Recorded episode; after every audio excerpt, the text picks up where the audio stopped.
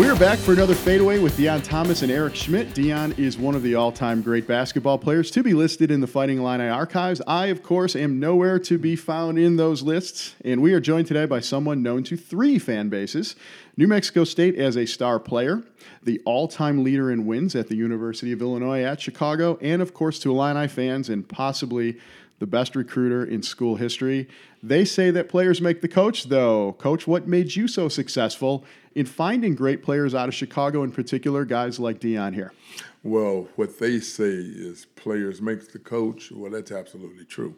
Uh, you know, Secretariat, that, that jockey would have never won a race uh, if he wasn't riding Secretariat. So, uh, what I tried to do uh, when I was recruiting the Chicagoland area, I I started off in the Chicagoland area with basketball as, believe it or not, a probation officer. Uh, I worked at 26 in California for a number of years in the probation department. And in working there, I went out, I started some neighborhood uh, basketball games or programs. And uh, so I knew a lot of people. I knew a lot of people coming in and out of the probation department who knew a lot of people. Mm-hmm who's playing. Uh, you mentioned Deon Thomas. Uh, I found him in in the village, or I actually found him playing basketball at Pottawattomie Park. But he lived in the village, and a lot of people was not going to venture off into the village to recruit anybody. True. If you got into the village back in those days, uh, and these days as well, uh, you took a wrong turn somewhere. You weren't just not going in there, you know. But I used to do that. I used to go in there and uh, I'd watch guys play in the park. Uh, and and Deon was one of the guys that later on I saw playing uh, at Pottawattomie Park up on the north side, and I found out that he lived in the village, and so I had an opportunity to watch him play some pickups and go to his practices. But what I did was I tried to sell the players on me first on me to the degree that if you chose Illinois, uh, you were going to be my pal as well as you were going to be an understudy. Uh, I was going to try to teach you all the things that I did uh, to be successful playing basketball. And I would try to also teach you some of the things you were going to need to venture off into manhood, not just basketball, but what it was going to take for you to be a man.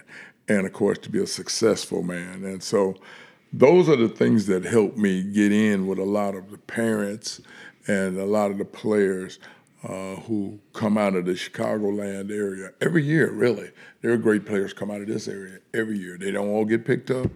Uh, some don't even go to college, but there's still great players in high school that come out of this area. So I try to sell them on the fact that I know what it's going to take. I am a friend first, and once I become a friend, and they can trust you uh, then you can sell them on the university. University is usually the last thing you try to sell them on because most of us as recruiters are also salesmen. And so we're also trying to, we know how to sell. Uh, but getting them to believe in you and trust in you is the first thing that I always did. And on down the list, one of the first kids that I had recruited was actually not from Chicago. Uh, he was from Detroit, which named Glenn Blackwell.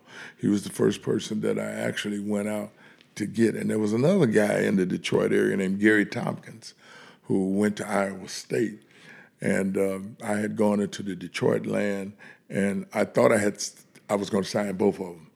Gary told me he was coming uh, to Illinois, and he was he was quite a player, but he ended up going to Iowa State.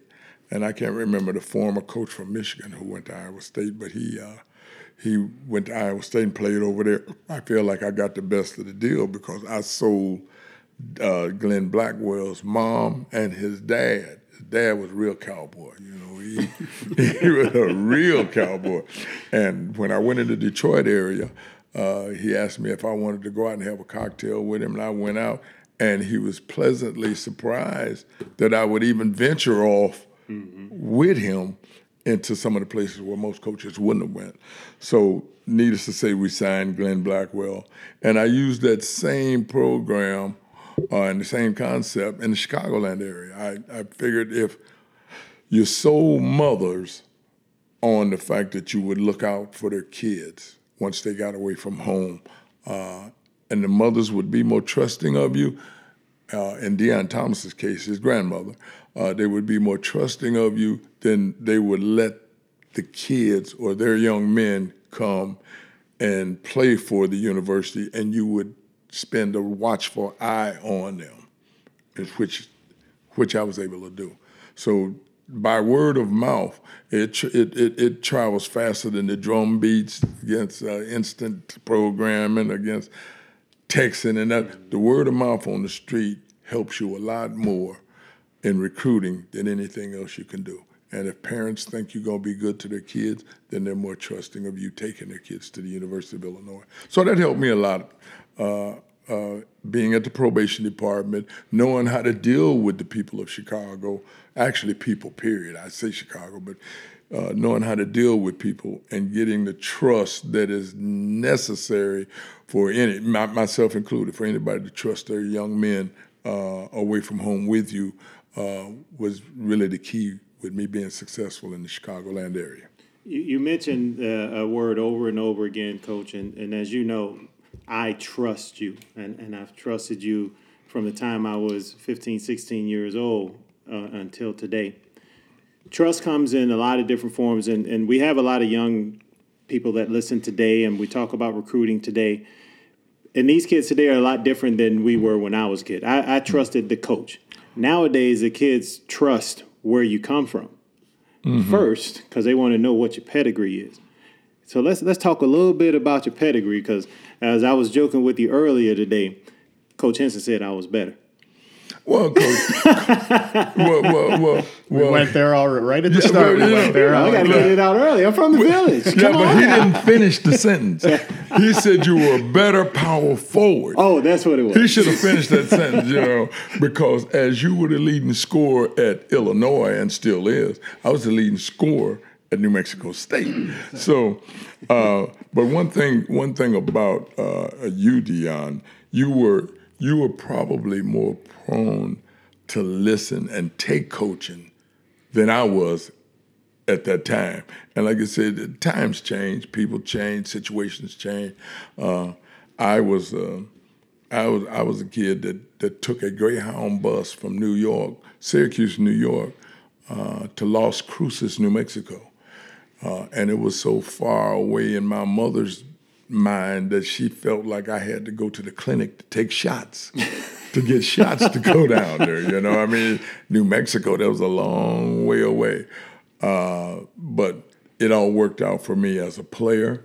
Uh, and, and really, under Coach Henson, it taught me a lot about being a responsible man, too, because uh, the, the, the lessons you learn in taking coaching is the lessons you pass on to your kids. It's the lessons you pass on to your recruiters, mm. to your recruits.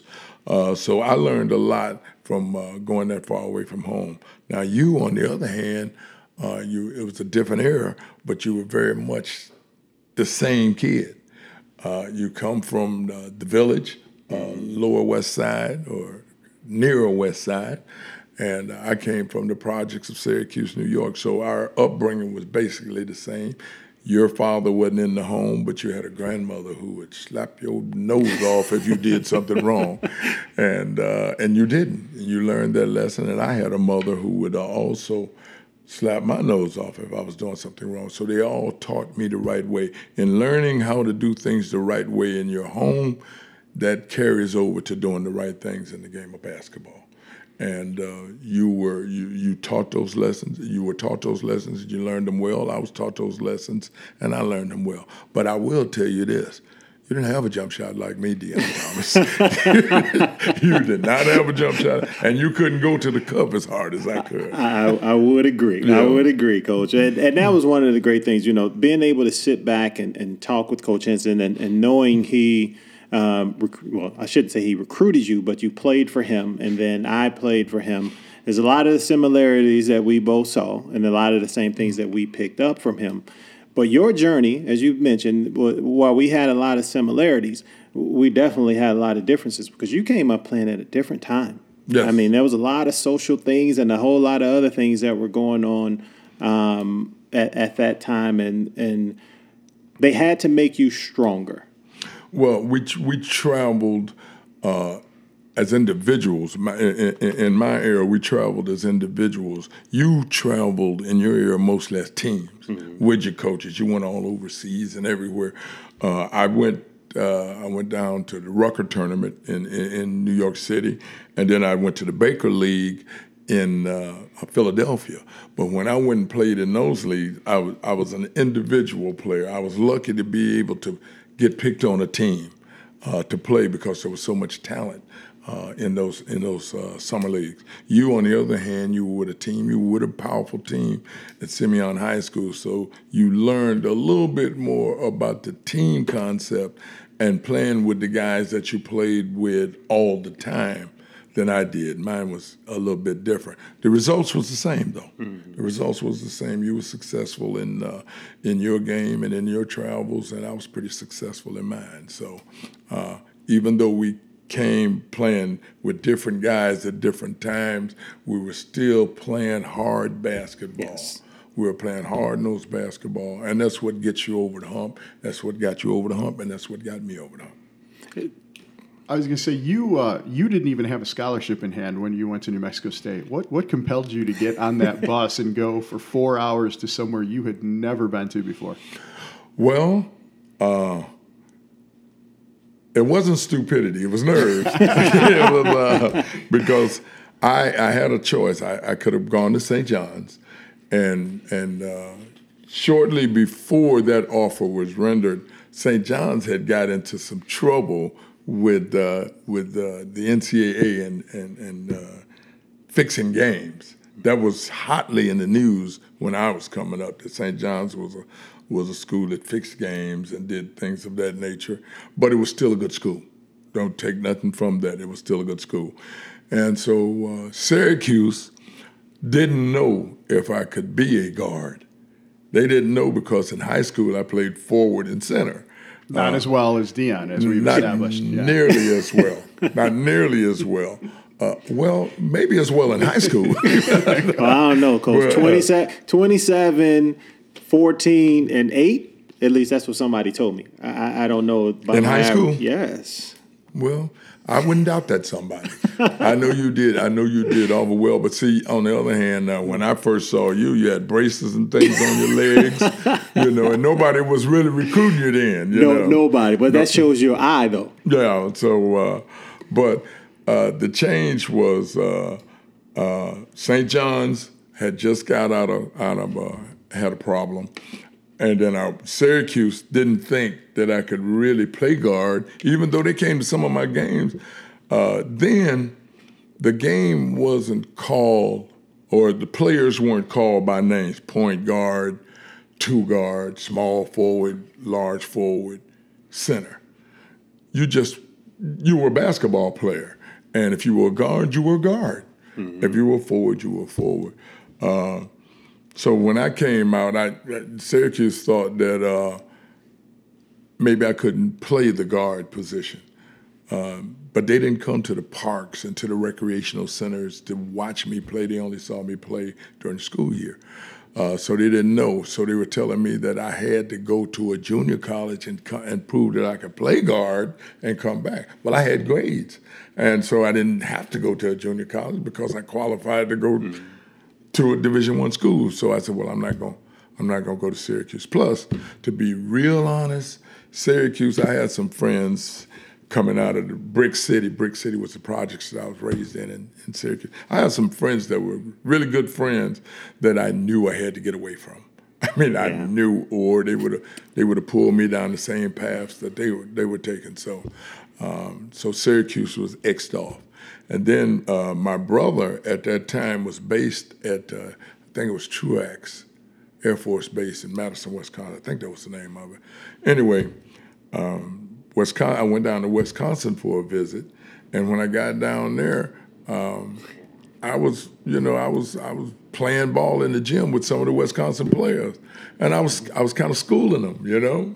And so I said, well, Wisconsin would be pretty nice fit for me, but Wisconsin at that time was a very liberal school. And uh, when I went down there and I walked around campus, I noticed that uh, there were there were there were guys walking around campus indulging in uh, uh, marijuana smoking, mm-hmm. and at that time, marijuana to me was a hard drug. And I said, I'm not going anywhere where they do. It's not like that now. I want to make that perfectly clear, as Mr. Trump would say. I want to make that perfectly but uh, it, it, seemed like it was just too too liberal for me. And and and instead of going there, I had a friend. Uh, well, actually, it was an assistant coach of uh, Coach Henson's, who came to see me play in Syracuse, and uh, he told me I would get a scholarship in New Mexico. And uh, of course, he had this magazine or this book uh, with with pictures of all of the people from New Mexico. Uh, and they had some beautiful ladies down there. And I was, eh, you know, you mentioned before we were a lot alike. Yeah, we were. Uh, so uh, I said, hey, that's the place for me. Uh, and so I ended up going down to New Mexico and playing down there. I had never met Coach Henson. I had never met him before going down there. Uh, took a long bus ride to get there, but once I got there and I met him, um, I thought, you know, I might want to get back on this bus and go back to New York. because at that time, and you all know that civil rights and and a lot of things were going on. And when I got off the bus and I met Coach Henson, the first thing I really paid attention to was his accent. Mm-hmm. I got off the bus and, and he's Jim. And I said, oh. And at that time, you guys won't remember, but there was a guy called Barry Goldwater who was running for president at the time, and he had a lot of derogatory things to say about Hispanics and about blacks. So I said, I'm definitely at the wrong place. Well, it ended up being the perfect place for me. But uh, that's what convinced me to go that far away from home. And uh, like I said, it was one of the best decisions that I ever made, was going down there. Yeah, you mentioned earlier when we were talking um, off mic, and you mentioned how that was the perfect place for you. you. You just repeated it now. You mentioned some of the things that you and your team did during that time, coming from you know the previous year where they were four and twenty-two, and how the the team progressed. Talk a little bit about, if you won't mind, Coach, about your growth once you got there, the team's growth, and and even Coach Henson's growth. I mean, because you we all see these things, and like you said earlier, it's a, it takes a team, and, and, how that team formed and formed with Coach to to do the things that you guys did. Well, you're actually right. It does take a team, but more important than that, it takes a leader. And uh, I didn't know how much of a leader he was at that time. Uh, but he was very much a leader because not only was was he getting basketball players to unite as a unit and play together, live together, uh, he was also teaching us how to be responsible and how to be men. Um, I thought that being four and 24 or 22, uh, there would be an opportunity for me to play mm-hmm. not knowing I had played at various places, but not knowing uh, how I would fit in. But he brought a whole bunch of guys in at once. See, then Deon, you could have twenty some guys on scholarship because you had two teams. You had a freshman team, and you had the varsity. Right. Freshmen couldn't play varsity at that time. Uh, but we had a freshman team that consisted of actually later on three guys going to the NBA. Uh, but we didn't know that obviously at that time. We knew Sam was to go. Mm-hmm. We knew Sam Lacey was to go because at 6'10, you you would have to take him off the court before you could make a layup because he's blocking everything that came in there. And then you throw him the ball on offense, and he was making everything that went in there. So uh, we knew we were going to have a good team. We knew that. Be, another reason why was we were beating the varsity every day in practice. The varsity team – uh, uh, and I'd mentioned they were four and twenty-two before before I got there, before we got there. But our freshman squad was beating them handedly every day. Wow. We were beating them every day, so we knew we had something special going. But on top of that, uh, Coach Henson kept molding and kept molding, and he never did anything to make you think you were special, but he did do some things to make you think you were special. Mm-hmm. And he had his way of of portraying that to us as players. So uh, it worked out for me from that aspect because uh, I learned how to live with different people from different walks of life. Uh, uh, in different areas of the country, and uh, and I learned how to take commands and orders from somebody who really knew what they were talking about. Uh, as you know, when you met Coach Henson, he wasn't the same guy. When I met him, he was a warrior. We'd come into the gym. We didn't have any weightlifting programs or anything like that. We'd come into the gym and we did calisthenics, and he do them with us. Really? You know, we'd be doing push-ups and things, and he'd jump out there and he'd start doing those push-ups and running. And well, he didn't run as much, but he started doing things that he asked us to do: jumping jacks, push-ups, sit-ups, run the bleachers. Uh, and just from that, we understood that this is the kind of man that uh, we're going to follow because he ain't asking us to do nothing that he wouldn't do. And so uh, it helped to mold all of us into uh, better men and obviously better players. Uh, we started off my sophomore year. Well, my freshman year, there were two teams that were ranked high. It was New Mexico State and UCLA. Mm-hmm. And they were our nemesis from that point on because we played them every year. We'd go to the playoffs. We'd end up meeting UCLA. Uh, our first year, we went to the Sweet 16 uh, we played UCLA, and they knocked us out. The second year, we, we, we got all the way almost to the elite, well, to the elite eight. We played UCLA. They knocked us out. And then my senior year, we met UCLA in College Park, Maryland, for the Final Four. So UCLA was when you say nemesis, when you say a, a, a, a bug on your back, UCLA was always that. They were always good, and we were always good. So it helped us to get better and better. But we came a long way from that uh, that four and twenty-two season. We came a long way. We got better every year. We won more games every year, and you know you got to give uh, you got to get a credit what a credit is due, and that goes to Lou Henson. Yeah, senior captain of that Final Four team. You were a first round draft pick of the Bulls. Played a couple seasons for the Bulls, mm-hmm. and then I know you. You know it's interesting. You had an interesting start to coaching. You were a volunteer coach at St. Thomas Elementary School. That's right. And you went. Did you go right to college coaching after that, or were you at New Mexico State before? I, I was actually at New Mexico State before. Yeah. Uh, I was there, and then and, and then, not, but not under Coach Henson. Not under Coach Henson. Yeah. Uh, and then I came back to Chicago, and I was a probation officer. Hmm. Uh, in that, I organized a lot. As a matter of fact, I organized teams that would go in 26 in California and play. I was bringing players in there to play. Wow. Uh, yeah, that was a while. I say wow because I know 26 in California. California. I mean, from Chicago, yeah, you yeah. probably know 26 in California. And oh so, yes. Uh, so they would let us bring teams back there. Now those teams that we brought, and I was still playing at that time. Those teams that we would bring back there consisted of sheriff's deputies, probation officers, and just some guys off the street. And we'd go back and we'd play back there, and we were accepted and uh, uh, in, in, in doing it, you meet a lot of people that help you later on in life. But uh, in terms of recruiting, but I went to St. Thomas because my oldest daughter, she sold me on that job. She was at St. Thomas in the seventh grade, and uh, they they were trying to get a little basketball program going.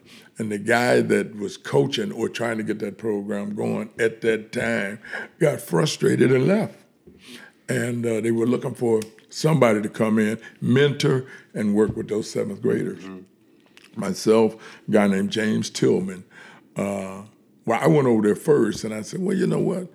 This should be fun.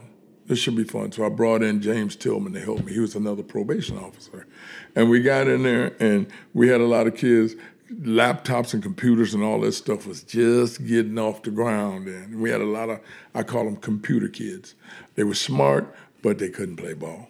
But they were smart. Right. And so we got those kids and we started uh, uh, setting up games around the neighborhood in different junior high schools. And uh, then we started winning. And so it, it encouraged me because uh, I had recruited before at New Mexico State, but this encouraged me in coaching because I said, well, you know, I got a bunch of guys that, yeah, they know laptops, they know computers, but they they don't know a double dribble from a rebound. I mean, but we got them and we molded them and they started winning and and uh, that was that was a lot of fun for me. Uh, when Tony Yates, who was the assistant coach at Illinois at that time, uh, and he was he was considered a, a top recruiter in the country at that time, recruiting a lot of guys from Chicagoland area. As a matter of fact, Tony Yates recruited Efrem Winters and Reggie Woodward down there. Dick Nagy was the other assistant who recruited Bruce Douglas and uh, uh, some other kids that uh, came into that Illini program. Uh, but when he left to take the job at Cincinnati, Coach Henson had come up, well, before he left, and he had come up to the Chicagoland area to take me to lunch, mm-hmm. just out of the clear blue sky. I didn't even know that he was anticipating a job. He just, you know, was my coach, and he came up here and he asked me to go to lunch, so I went to lunch with him. Recruiting you a second time. That's, that, that's right. That's exactly what it was, Eric. And uh, we went out to eat, and uh, um, we stayed kind of late. And he said, "Well, I'm at a hotel out by O'Hare. And I said, well, coach, you know, you spend the night at my house. You don't have to stay at the hotel. Come here. He had the money, but, you know, it was still an opportunity for him to get to know me as a full adult a little bit better. And so he spent the night at my house, and we sat and we talked. At that time, I had a dog, a Doberman, mm-hmm. who I thought was vicious. I said, man, this dog. But the dog took to Coach Henson. And so, you know, they, they'll, often, they'll often tell you that if a person's a good person, babies and dogs can tell. And my dog took to him. You know, I thought he was a good person, but I didn't think Rex would. and uh, and so that worked out. He spent the night there, and then about two weeks later, uh, Tony H took the job at Cincinnati. And he took the job at Cincinnati, and Coach Henson invited me down for a basketball game, and I think they were playing Michigan. And I went down for that basketball game, and after that game, he invited me to his house, and that's when he sprung it on me that, you know, would you like to, would you like to coach uh, down here? Well, once you go into the assembly hall back then and you see a game and the crowd and all the orange and everything, yeah, I would like to. Uh, but I wasn't so quick to say, bring me down. And I didn't have to be that quick because he said, Well, I'd like to hire you.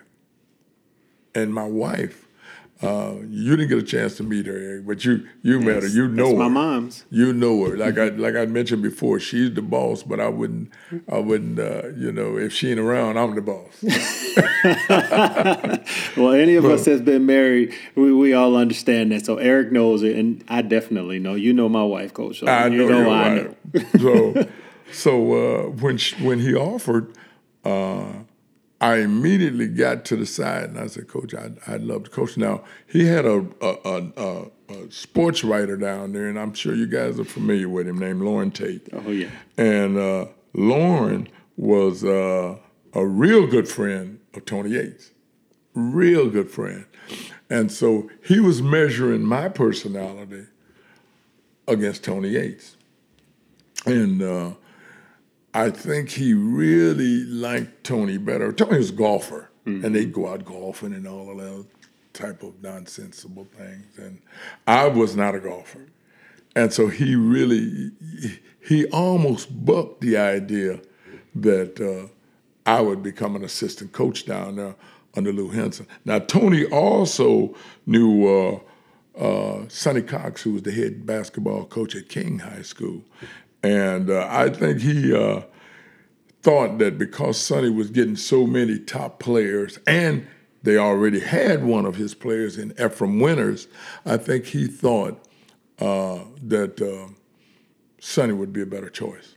What he didn't know is that, yes, Sonny had a bunch of players uh, at his school, but Sonny, I don't think was well received by, by a lot of the other high school coaches in the area. And uh, a guy that uh, was also on, on Coach Henson's staff was um, Dick Nagy. And I'd known Dick Nagy for years, or knew of him for years, because he's also from Syracuse. But when when uh, Coach got down to making a choice, I think between him and Dick Nagy, they decided that I would be a better fit uh, because I had organized games throughout the Chicagoland area. I knew a lot of people playing the game throughout the Chicagoland area, and it wasn't just in one part of Chicago. Uh, I knew players and people from all over the area, Mm-hmm. And so I think they came to the conclusion that I would have been a better choice uh, for doing what Coach Henson wanted to do, and he really, really wanted to continue to uh, cultivate the Chicagoland area in terms of getting players out of here. And so I was the choice for him. Well, I, you know, I, I have to. Um, I may be biased in this, and that's okay. I would have to agree. You were definitely the better choice. Nothing against Coach Cox, but having spent all of my time with you, I, I know that you were the better choice. We we were actually sitting with Coach, and Coach told us um, the story about when he took the job at Illinois, and of course, with at that time Illinois wasn't well received throughout the state. And so he, he told us the story about how he would charge his guys to go out and meet all of the coaches in the state. Mm-hmm. Mm-hmm. And I think his story, and then he also said that Mary made the decision for them to come to, to Champaign. So your story actually really parallels coaches in a lot of ways. One, what you did taking the, the guys into 26 in California and playing basketball was tremendous. I mean, I think mm-hmm. that's groundbreaking, especially with all of the things that are going on today in society. I think that um, connection with, uh, I, I guess, what some people would call the underbelly of society, being able to make that connection with people and show that, you know, everyone has a good side and they can bring good to every situation. So taking people outside the situation into 26 in California and, and mentoring and helping those guys while you're playing is one thing, which also gave you an opportunity to meet a bunch of coaches and, and players and people around the city. I go all that I go through all that to say this. I remember when I first told you I was going into coaching, and you told me to make sure I get out and I talk to and meet everyone. Mm-hmm. And not just the people in Chicago, because of course I already knew all of them. But and whenever I go out to recruit, that that should be the first thing that I do. And that seems to be what you did on a little bit different way by by putting on all of the tournaments, by mentoring all of the kids that you did that came through your programs throughout the city. And we fast forward to yes, Tony Yates brought in some good basketball players yes, and some good people. Yes, he did. Coach Nagy brought in some great basketball, some good basketball players, and some great people. No one, even up until today, has done what you have done.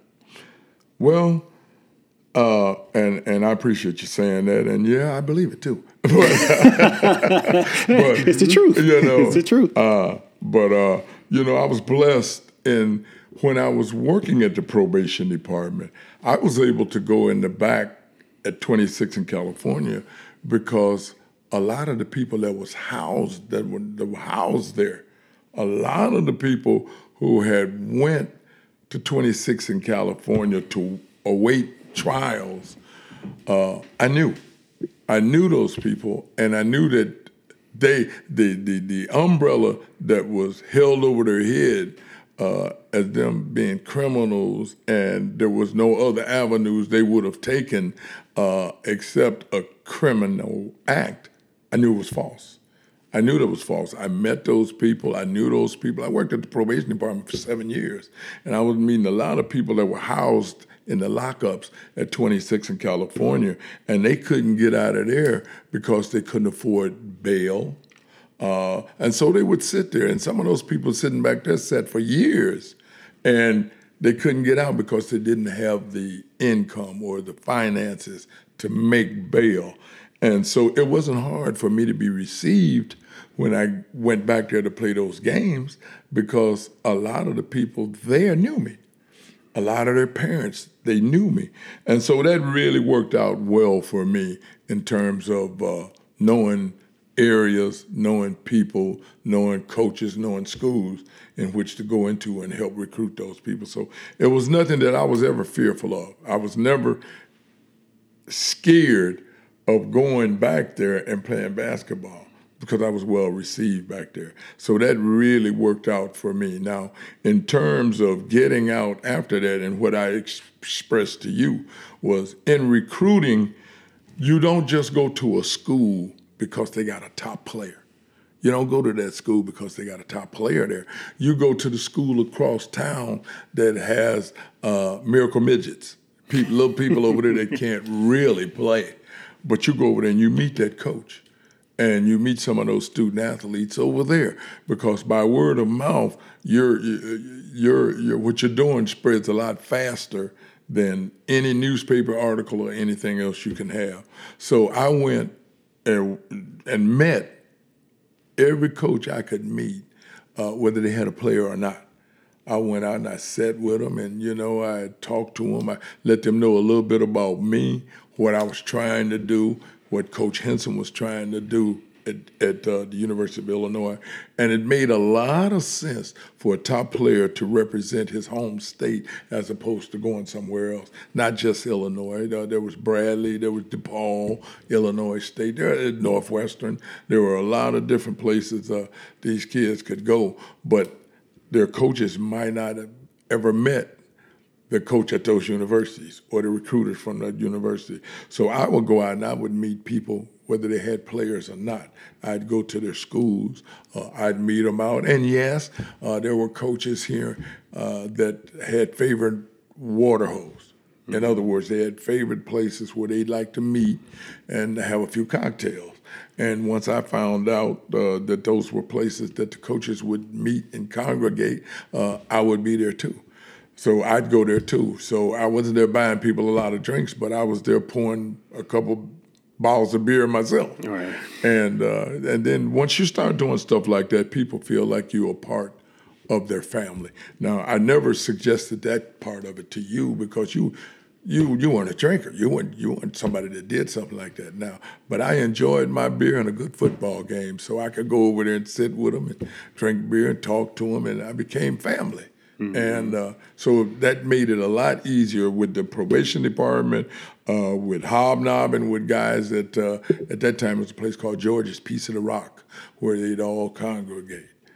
And so when I found out that they were going over there on certain nights to, to drink, you know, there was no rule in the NCAA manual that said I had to pick and choose where I go have a beer. So I'd go there and have a beer, and that helped me a lot too.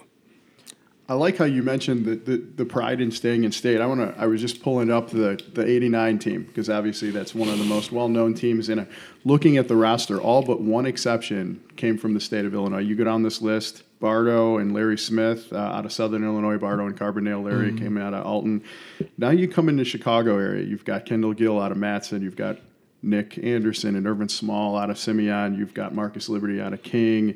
Kenny Battle out of Aurora, mm-hmm. and Lowell out of Providence St. Mel here in Chicago. That was important for you guys, not only for the state, but to be in the Chicago area. How do why is that not seem so important anymore? Has the recruiting changed? Has the game changed? Has it become more national now for these guys? And you were coaching at UIC for 14 seasons after Illinois, so you've seen the transition.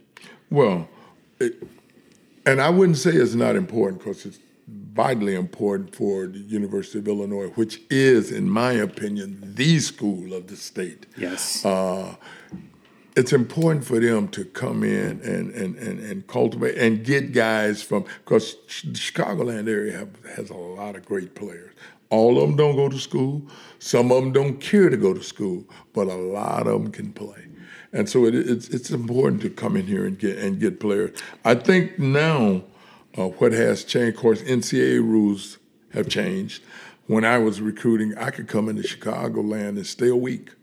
I could see Deon mm-hmm. play as many times as I wanted to see him play. I couldn't talk to him, but I could see him play as many times as I wanted to, as long as I didn't go in and talk to him at the place where he was playing.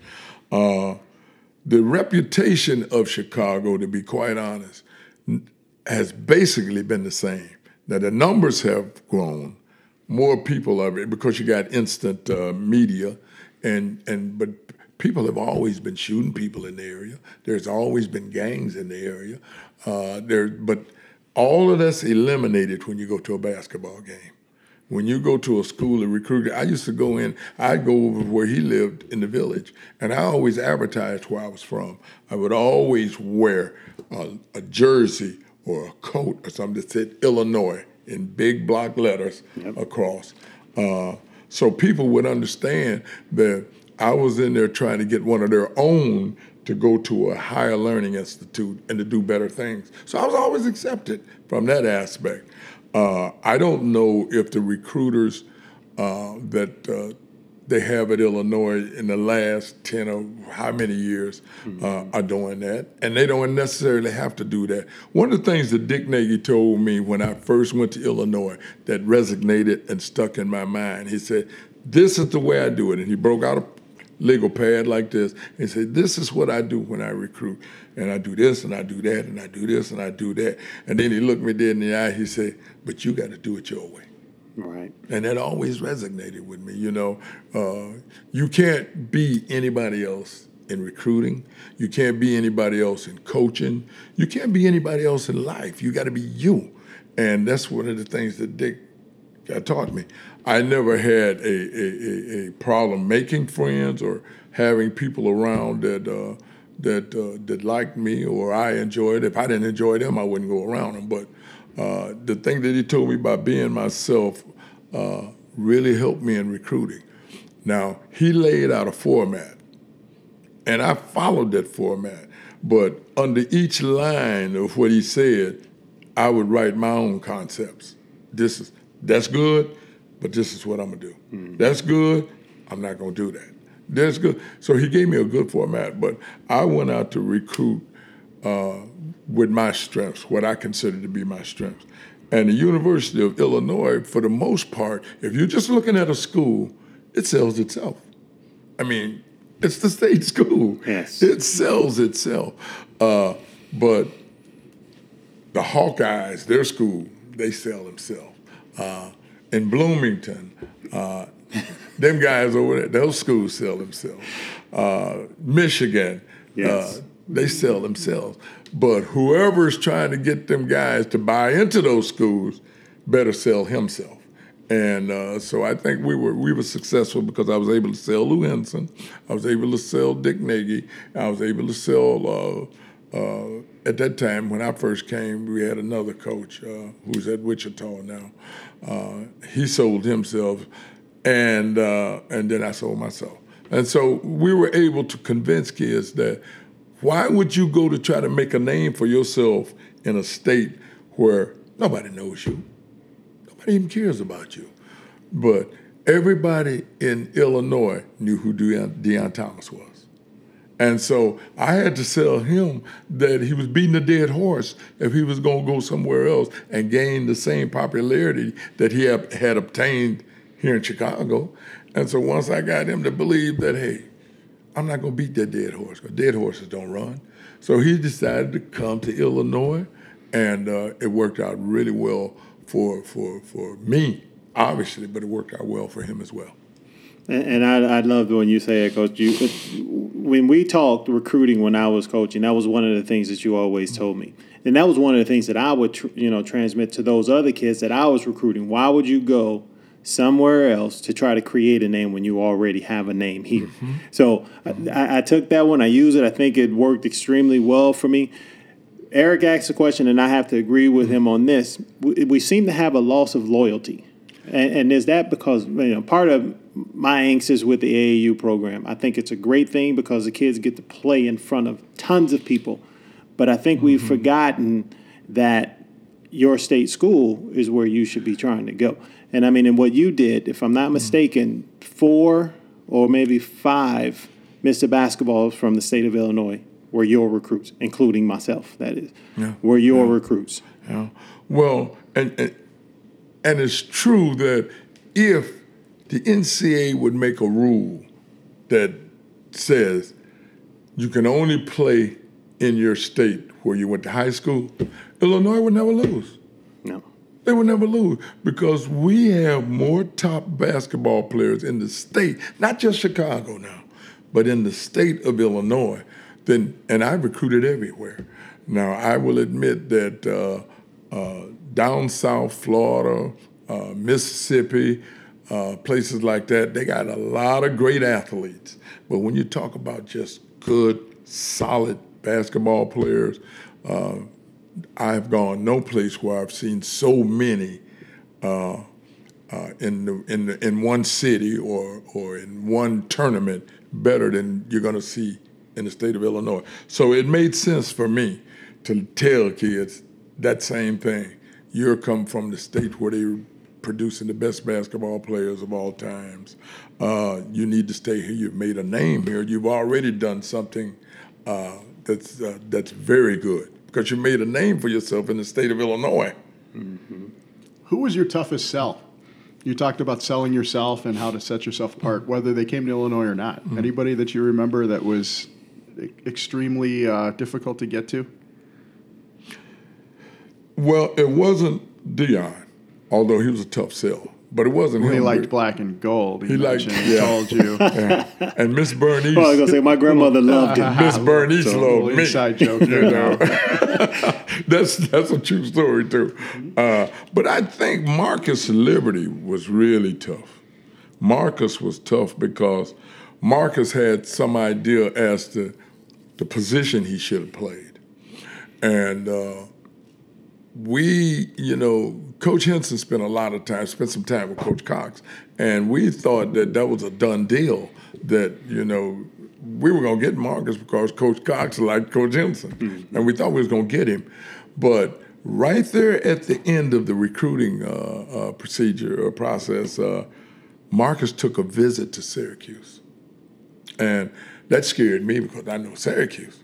It scared me that he was going to visit them because you know in Syracuse, like yes, Champaign is the only game in town, but Syracuse is the only game in the state of New York in terms of top universities to go to. And so when Marcus went to visit uh, Syracuse University, uh, he came back and I said, I know what I'm going to do. I know he's going to have a good visit. So what I'm going to do, I'm going to take a trip. I know when he's coming through the airport, so I'll be at the airport when he comes through. and so when he got off the, the, the, plane and came through the lobby, the first thing I noticed was he had on a Syracuse shirt. And I said, hey, big fella, how, how things going? How was your visit to, to Syracuse? And he just shook his head and he said, Coach, I like Syracuse. And I said, yeah, how much do you like Syracuse? And he said, I like Syracuse. I immediately got on the phone and called Coach Henson. I said, You better call Coach Cox because this guy really likes Syracuse. So I had to spend a lot of time after that with his brother, the one that passed away. Stretch. Mm-hmm. I spent a lot of time with Stretch, trying to t- convince him. He, he, was already convinced, but had to reconvince it. Then uh, his mother and his father. Um, I knew his father because his father they weren't together, but his father was a West Side guy, mm-hmm. and I knew some of the watering holes that he pre- frequently uh, frequented. So I, I, went and I talked to him, and then I got back with Marcus. I said, Marcus, man, you're gonna go to Syracuse? I'm from Syracuse. That's not the place you should be. And you just and and keep in mind that there were a lot of good players coming coming out of Syracuse at yeah, that time. Was. And Marcus wanted to play guard and you know, Mark was about six eight, six mm-hmm. nine, but he had guard skills. Uh, he saw himself as the next Magic Johnson, I think, uh, and he really wanted to go. But when it really came down, I had to convince him that you can't go to Syracuse because number one, uh, you didn't make the ACT score, and so going to Syracuse means that you all are going to have to pay to go out of state and you're gonna have you can't stay up, you can't practice, you can't do this, you can't do. I said you will be a long way from home with the only people you can rub elbows with are the locals in the city, and I'm telling you right now, they all gangbangers. Right. That didn't really convince him because hell, Marcus was out. I was gonna say Marcus from the yeah, you know. But the fact that he would have had to pay uh, out of state tuition uh, and get into a new uh, uh unfound, everybody had to meet new friends and all of that. Mm-hmm. Uh, it finally convinced him that uh, maybe he should stay here because he knew everybody at Illinois. He knew all the players, he knew all the people. Uh, so he was hard to finally convince, but I think the fact that he was going to have to pay out of state tuition and meet new friends and stuff like that finally convinced him that he would stay here because you can always go home. You can go home every weekend. Mm-hmm. You can go home every weekend at, from Illinois, take your clothes home, let your mom and them wash your clothes, and do all the. You can't do that in Syracuse. So I finally convinced him that it would be beneficial to him to stay and play for the state. He's player of the year. Why not? You know, so. it goes back to like you said. It's Why go recreate yourself somewhere when you're already loved and respected here? Here. And, and I think it was a great idea for Marcus. I, I, I remember at that time, of course, I'm younger, a year younger, a couple Mm. years younger, but I remember that time when Syracuse came on and it was all everybody in Chicago was talking about was if Marcus was going to go to Simeon. I mean, go to Syracuse. Well, should have had him at Simeon too, but that would have been Yeah. great for me. Yeah, yeah. Well, for your legacy anyway. would have would have been great. Yeah. We'd have had some state championships. Maybe I wouldn't have lost to Eric Anderson uh, my junior year Well. downstate, but no, go to Syracuse. But it was great that he ended up going to Illinois. That that Flying Illini team was one of the biggest reasons that I that flipped my head around and watching those guys as they were coming up and watching them play because you know, like I know before that it was Mark Aguirre saying he was from my neighborhood. You know, everybody liked DePaul. Right. But then watching Illinois as it turned its it turned around once you got there and what they were doing before, flipped a whole bunch of guys around in the city. Now, what we did have, we had some some near misses. We were mentioning just guys that couldn't really get the grades. Jamie Brandon, I signed him. I know, I know. Yeah. Jamie would have been on the squad with me. We would have had Thomas Hamilton. I signed him. I mean, so Yeah. th- this is why, and these are things that people don't know, Coach, and, and this is why I'm putting it out there. You were the greatest recruiter in this state. At that time, at that Period. time, I was. no, no, was- no, no, I no, was- no. I was don't don't be modest. Yeah, yeah, I was pretty good. But you know, you know, Period. and you mentioned, and you and uh, mentioned, no, let's not leave out Juwan Howard. and Juwan Howard. I would have had you and him in the same class. Yes. I'd have had you all in the same class, and I had him because he was dating. He was dating Nicole, at, uh, my, my my niece at that time. Mm-hmm. You know, so hey, man, you can't you can't kick my niece and me to the curb. you know, you got to, you got to come on with me. But uh, at that time, we were going through that investigation, and uh, that scared a lot of people off. Uh, Cuonzo Martin, I- Mm-hmm. Cuonzo, I, yeah. thought I had Cuonzo Martin. Mike Finley. Um, and Mike Finley, yeah, I think I, we had a lot of guys that were really kept us going strong for a number of years, but uh, due to that uh, Gestapo, I mean the NCAA, uh, we, we, we lost some. excuse me, I meant I don't know where that came from, but uh, we lost some guys. But I, I channeled that to you. That's what that was. I'm sorry. Yeah, yeah. But we still uh, we still had some great years. We had some great players, and more important than that, we had some great people.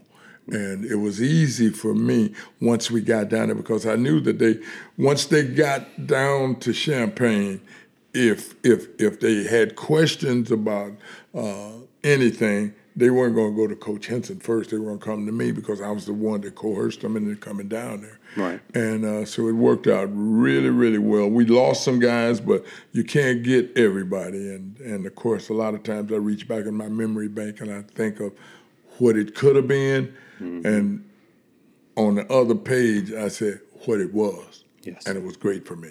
It was great for the university. It was great for the state. I, I got one mm-hmm. last one because I know we're running short on time and I don't want to keep. Mm-hmm.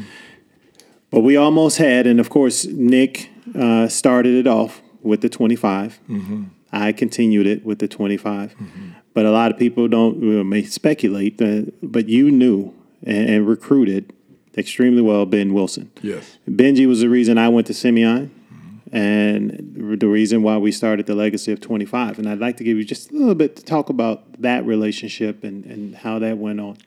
Well, Ben, it started right down. The, uh, hey, I had a neighborhood full of guys when I lived in Syracuse. Ben Wilson lived in the neighborhood. Matter of fact, he dated my oldest daughter, Erica, and also uh, Tim Hardaway. Tim Hardaway lived. We all lived on a street called Oglesby, right in the South Shore area, and so we used to play little pickup games with him. And Ben was such a gentleman. And I was always leery of guys visiting my daughter who displayed being a great gentleman because I could always do that. When I visit somebody's home, I could always convince the parents if I was dating their daughter that I was a real gentleman. So I was, I knew Ben was a good guy, but I was always leery of his. He's such a gentleman, but he was. He was really a gentleman. Now, he's just like all of us who lived in certain neighborhoods. You're affiliated with certain people.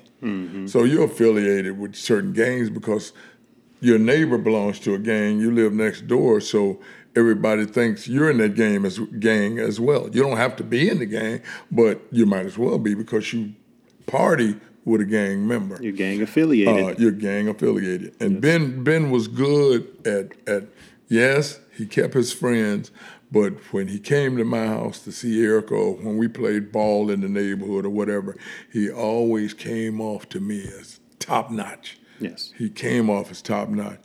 And uh, and I believe that to be. Uh, but he wasn't, as we like to say on the street, uh, or not we, get me out of that scenario now. But at that time, at that time, I wasn't gonna be no punk when I walked around the street. Right. You know, and anybody came to me wrong, then I was gonna try to do what I had to do. And I think that's one of the things that uh, caused him to, uh, to to get killed. But he always treated people well. I, uh, I'm a good friend of one of his his uh, teachers in high school, a guy named uh, Cotton, Charles Cotton. I and you, you know Charles. And uh, yeah, because he was at Simeon too. Yep. Uh, but he always spoke of Ben in the highest, in the highest. Talked about what a good person he was, and uh, I don't believe he's lying. Uh, I don't believe that my uh, uh, perception of him was wrong. I think it was just a good person who happened to be at the wrong place at the wrong time, which was not really the wrong place because he was across the street from school. Mm-hmm. So it really wasn't the wrong place. But he did run into some demons, and we know that there are demons walking the street now. There are all kind of demons out here, uh, which I call demons. They're just people that look at life the wrong way, or, in my opinion, the wrong way. Uh, and he happened to run into a couple of those guys, and uh, it ended up taking off, taking out one of the best basketball players that the city of Chicago had ever produced, because he was he and Marcus were almost carbon copies, yes. uh, because they were both big people who could handle the ball and pass and shoot, and they were team oriented. Uh, but Ben was without a doubt, and it's easy for me to say now because I don't know course, we'll never know. But I thought he might have been one of the better players to ever come out of the city of Chicago. And, and I'd have to agree with you um, on that note. And we go through these internet conversations all the time. Mm-hmm. And anybody that's in my era, slightly after me or before me, all say the same thing. Of course, these newfangled kids talk about Jabari and, and Derrick Rose and everybody else. Yeah. But there's a lot of things that they mentioned. Well, they're right to talk about Derrick. Oh, most definitely. and they're right to talk about Jabari right talk as well. You. But a lot of the great things that, you know, that we talk about with you talk about Ben as a person, mm-hmm. you, we talk about different people as a person, and one of those things that they all have in common is Bob Hambrick. Yes. And yes. I know you guys had a great relationship.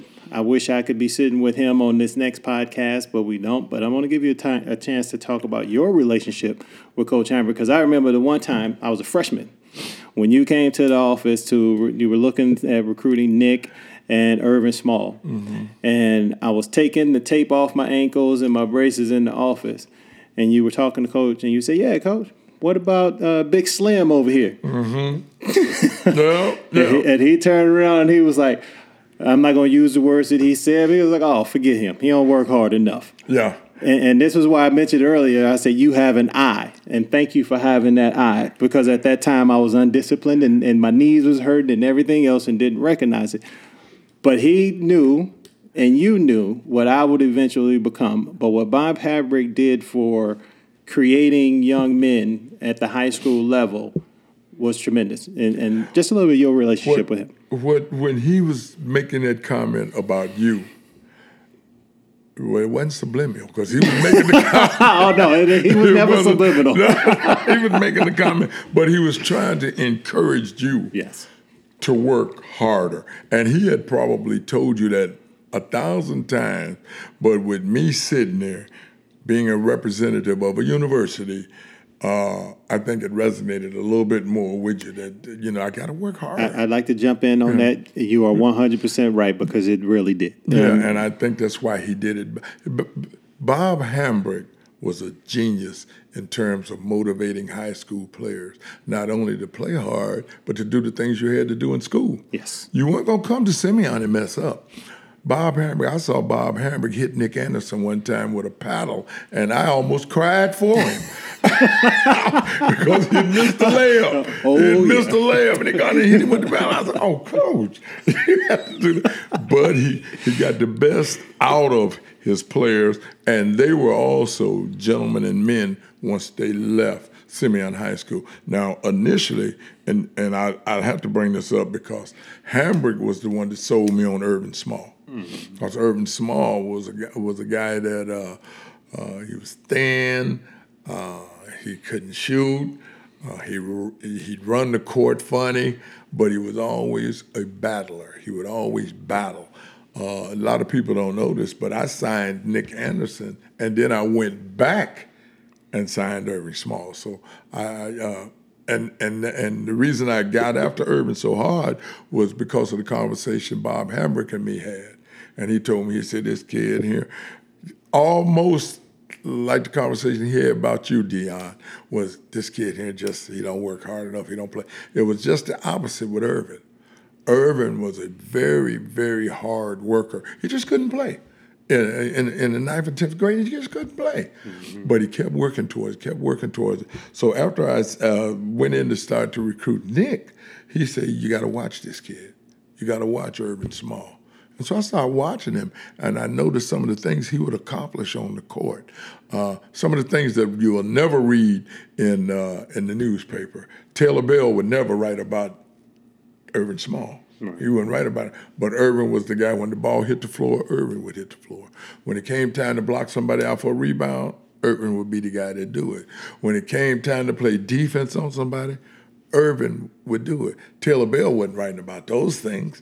He was writing about Nick scoring 25 or somebody else getting so many assists. But if you watch Ervin, you say they win because of Ervin Small.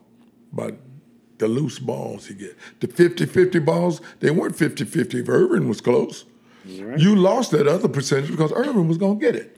Uh, so I watched him. I watched him. After I signed Nick, I went back.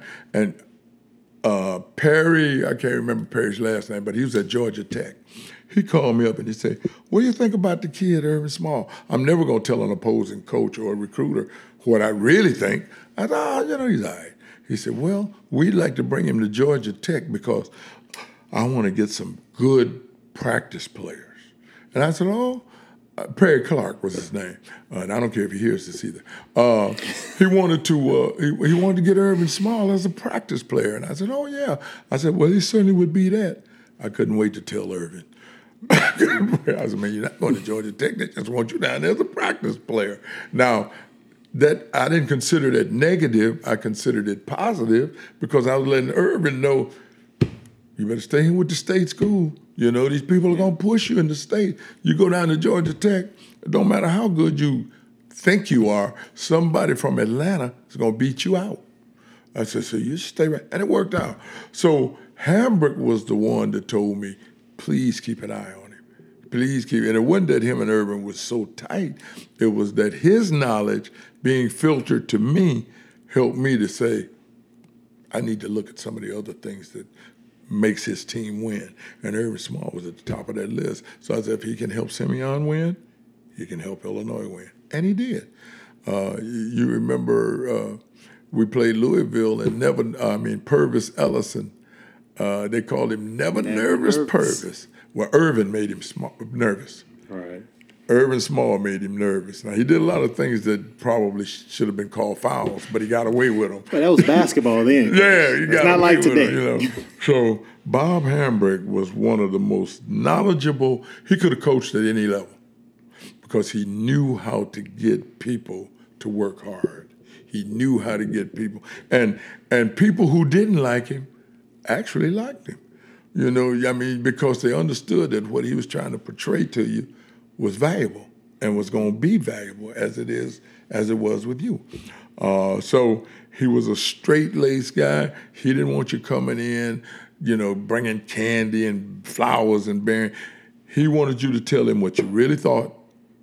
This is what I think about this kid, and he would tell you what he really thought, and you'd go from there.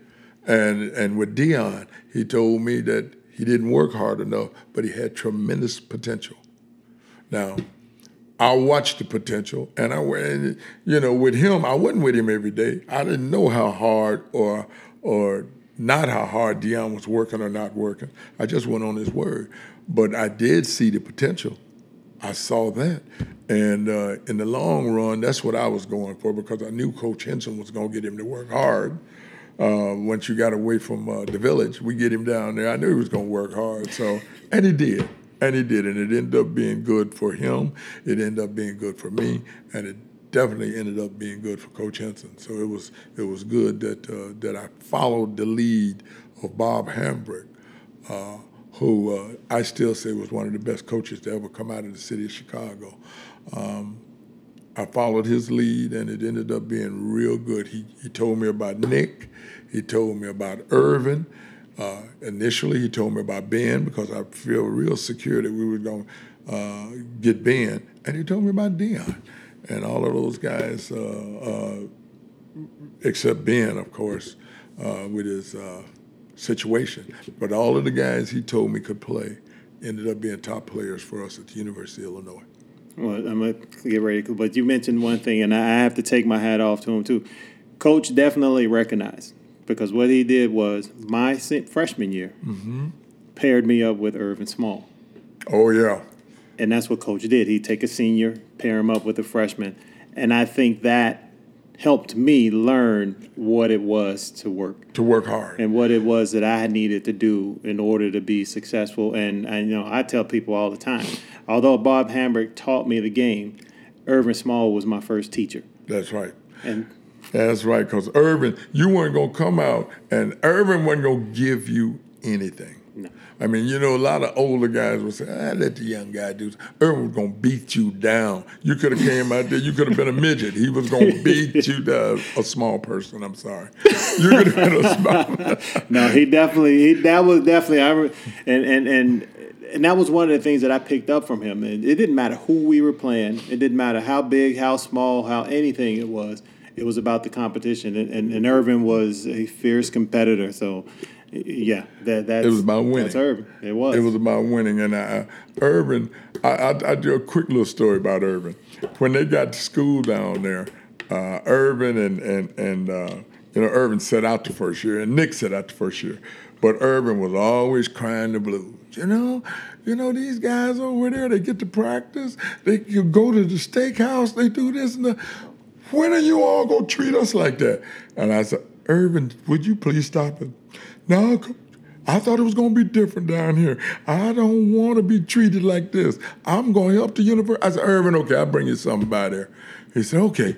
So I came by the house about a day or so later, and I had this big bag, big bag, and I came by the house, and then you could see, and they come out, and they were so happy. They were. I said, I brought this for you guys and I laid it on the steps and I walked away. He opened the bag. It was a box of Pampers. I'll never forget that. Uh, you cry babies, you always cry. Yeah, there's something for you, you know. He never forgot it, you know, and uh, we laugh about that now, but it certainly helped him to make an adjustment because he knew I'm away from home, uh, but there's still something to be happy about there's still some humor, and there's still somebody around here that's gonna treat me like I probably need to be treated. Uh, you take them Pampers, you know. And uh, he talks about that today, but uh, Hambrick is the one that got him started, and and him and Hambrick helped Deon Thomas get to going. So um, that whole scenario with Simeon and the number 25, you didn't put on the number 25 unless Hambrick thought you could do something. Very true. You know, so and your other guy, Bryant Notree, wore the number. Yes, and well, yeah. and deservedly so. Yes, yes, he was a tremendous high school player. We also got him to come to Illinois too, and so, to UIC. And to UIC. to UIC. I didn't. I, you know what? I I didn't coerce him to come to UIC. No, of course not. But coach, but he, he, went there because of the same relation, the relationship. Why I've been calling you and talking to you for 20 some odd years now because we love and trust and respect you. So, and, and understood that. I mean, I can speak for him, even though yeah. he's not sitting here in his chair. I can guarantee you he'd say the same thing from Nick and from Ervin and all of us. I mean, yes, we played for Coach Henson. We loved Coach Henson. Well, I ended up at the University of Illinois because of you. Yeah, well, you know, one of one of my one of my jobs, and one of the things I put upon my own shoulders was to be a mentor as well as a recruiter and as well as a coach. You got to mentor. You got it because you've gone through a lot of things as a player from that bus ride from New York to Las Cruces, New Mexico. So you understood what helped to mold you and what helped you to be a better player as well as a better man. And uh, this is one of the things I tried to instill uh, in the players that I brought down there. Don't just be a better player, be a better man as well. And all of you all, and I can knock on wood, all of you all have exceeded my expectations in terms of how far you were going to go in terms of being a man. All of you all have done that, and I'm really proud and happy for that accomplishment. Well, Coach, trust me, it's mm-hmm. it's a pleasure, and, and I think I can speak for Eric and tell you how much of a pleasure it is for uh, me and for him to come in and for you to invite us into your home and to be able to come down and sit with you and, and have this conversation. Mm. And for any coaches that are out there listening, especially assistant coaches, this is how you do it. This is how you get it done. Don't shortcut, don't change it. Follow this playbook that coach just laid out for you uh, Chin, that's my boy, and yeah. I love him. Oh, but yeah. Illinois, get it together. Yeah, yeah. And, and I think we need Chicago will. back. Oh, I, I know he Chin will. will. I know he will. BU Chin, I know him as well. Thanks for sitting uh, in with us to chat with uh, Coach Jimmy Collins again. Coach, thanks for having us, and big thanks as always to Painless Networking and its fearless leader Chris Hartwig for sharing the Painless Network podcast airways with us. Chris hosts great sports guests each week on his Painless Network podcast. Check those out as well as our previous installments with Coach Lou Henson and New Illini women's coach Nancy Fahey. And if you're digging the music we have, it's from Marty Casey's latest album, The Ground You Walk On. Check out our Illini Buddies music on iTunes, Spotify, Amazon Music, and Google Play. For Deon Thomas, I'm Eric Schmidt. Thanks for posting up with us on the fadeaway.